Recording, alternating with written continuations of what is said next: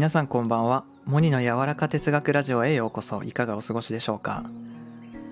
はい。今回はついにやってしまいました。大好きな漫画紹介の企画。えー、ご紹介するのは今年で連載34年目を迎えます。大人気ジャンプ漫画「ジョジョの奇妙な冒険」のストーリーを5分くらいでまとめるというものになります、えー、まず説明しておくことがジョジョ。こちらの作品はですね他の漫画と決定的に違うところが一つあります。それは主人公が変わっていくということなんですね。どういうことかというと血筋血統のね戦いとして物語が構成されているので主人公そしてその子供そして孫その姪っ子といった風にねこう世代を変えて舞台が変わっていくので第1部第2部第3部とねこうパートがね分かれていってるんですね。今ねこれが第8部まで行っていてつまり主人公がね8人目に突入してるんですね。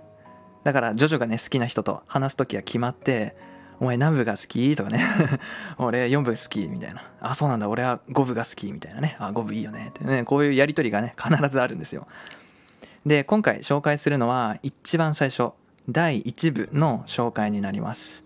物語の本当最初ですね。でははい早速。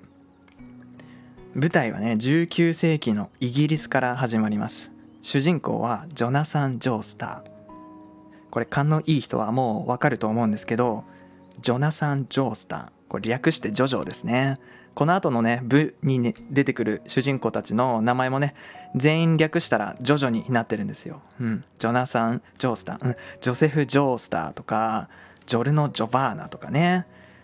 で第1部の主人公ジョナサン・ジョースターはイギリスの裕福なね貴族の一人息子として生まれました。まずねエピソードとして女の子が男たちにいじめられてるんですね。でそこにジョナサンが勇敢に立ち向かうんですけどボコボコにされちゃうと。で心配して歩み寄るその女の子に「向こうへ行けよ。僕は君に感謝されたくってあいつらに向かって行ったんじゃないぞ。僕は本当の紳士を目指しているからだ。君が女の子で困っていたからだ。相手が大きいやつだからって負けると分かっているからって紳士は勇気を持って戦わなくてはならない時があるからだぞ。って、ね、まあ、顔ねすごい紳士で男らしいって感じの男性で描かれていますジョナサン。そんなねジョナサンのねお家に一人の同い年の男の子が養子としてねやってくるんですね。でこいつがねやばいんですよ。その名もディオ。ディオ・ブランド。頭よしルックスよしカリスマ性よしのね激ヤバ最高野郎で、うん、俺は誰にも負けない男になるとか言ってね。このジョースターとかいう貴族も全て利用してやるみたいに言って財産全て持っていこうと。このねジョースター家を乗っ取る野望を持っています。ちなみにこう声優さんスナフキンと同じです、うん。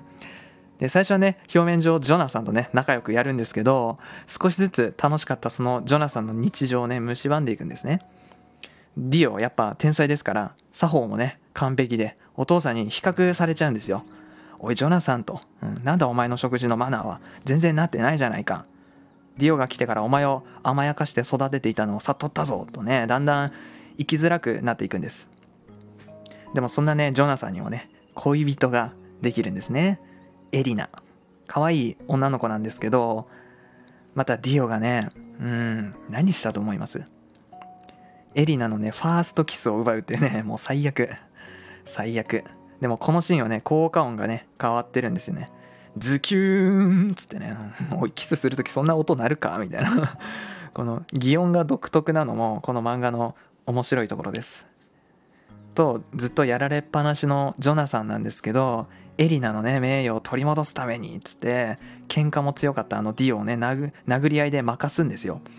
でその時のディオのね血が家のあこれ家の中で喧嘩してたんですけど家のねこの壁に飾ってた石仮面。石でできたね般若みたいなね仮面にねそのディオのね血が付着するんですよ。ブシュってこう。でするとどうなったかというとその石仮面がねカタカタカタカタつってこれバシュッつってあのー、長い爪みたいなのがね仮面の裏から飛び出てきたんですよね。はいこの石仮面っていうのが非常にキーアイテムで第1部はジョナサンとディオとこの石仮面にまつわる数奇な物語となります。というねこうエピソードがあって7年のね月日が経ちます。で2人とも大学を卒業してジョナサンは考古学者となってその石仮面を研究してるんですけどディオがその研究内容を知って石仮面のね芯の使い方を見つけ出すんですね石仮面の芯の力それはどういう使い方かというと先ほどのよのようにこの石仮面はねこう表面に血が付着したらこの仮面の裏側から長い爪がねガシャンってこう出てくるんですけどこれを顔にこうかぶりながら血を付着させると。ねすると自分の頭のねこの脳みその ある数箇所にこうブシって刺さるんですよ。で刺さることによって、えー、人間を超えた超パワーを手に入れられるというね。まあこれ吸血鬼なんですけど鬼みたいになるんですね。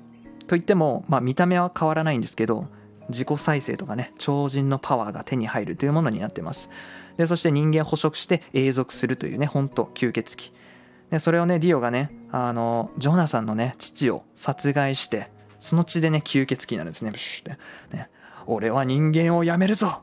ジョジョ！俺は人間を超越するっつってね、うん、最初はねジョナサンはね命からがら逃れられたんですけどあんなやつは生かしてはいけないってね。こうそこでねジョナサンに戦い方を教えてくれる師匠が現れます。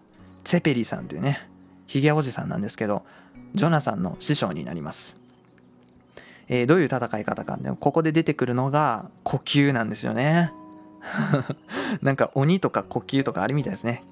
鬼滅の刃みたいな、うん、みたいだなとこう語りながら思いました。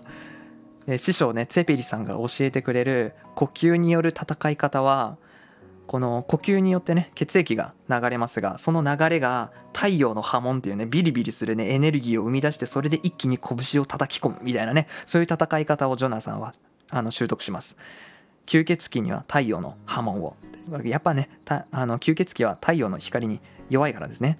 で最終決戦は夜ディオのね館で始まるんですね、えー、ディオはねその能力でゾンビをねこう増やしてジョナサンたちに襲撃させたりするんですけどジョナサンたちはこの波紋で、まあ、倒していくと。で、えー、最後ディオとのこう一騎打ちになって競り合いでねジョナサンの太陽の波紋が勝ってディオを倒します。でラスト。うん。シーンは変わって豪華客船の中ですね、えー、ジョナサンとエリナの結婚式が、うん、開かれてるんですね。でそこに倒したと思ってたディオがねあの首だけの状態で現れるんですね。ジョジョっつってね。で、首だけの状態でまだ生きてたんですね。うん。で、気づいたらね、客船内はね、無数のゾンビたちでいっぱいと。で、逃げるんだ、エリナっつって、近くにいたね、見知らぬ赤子を抱えさせて船からね、逃がすんですね。で、そしてジョナサンはね、この客船を爆発させようとします。で、首だけのね、ディオを抱きしめながらね、幸せに、エリナっつってね、ディオがね、話すんだ。考え直せ、ジョジョこ、こいつ、死んでる。つってこう最後ね、客船が大爆発して終わるというラストです。はい、すごいクライマックスですよね。はい、ジョジョの奇妙な冒険、第1部いかがだったでしょうか？ちょっとでも、あ、面白そうって思ってもらえたら、あの、大好きな作品なので嬉しいです。またいつかね、第2部も紹介しようと思います。最後までお聴きいただきありがとうございました。それでは皆さん、いい夜を。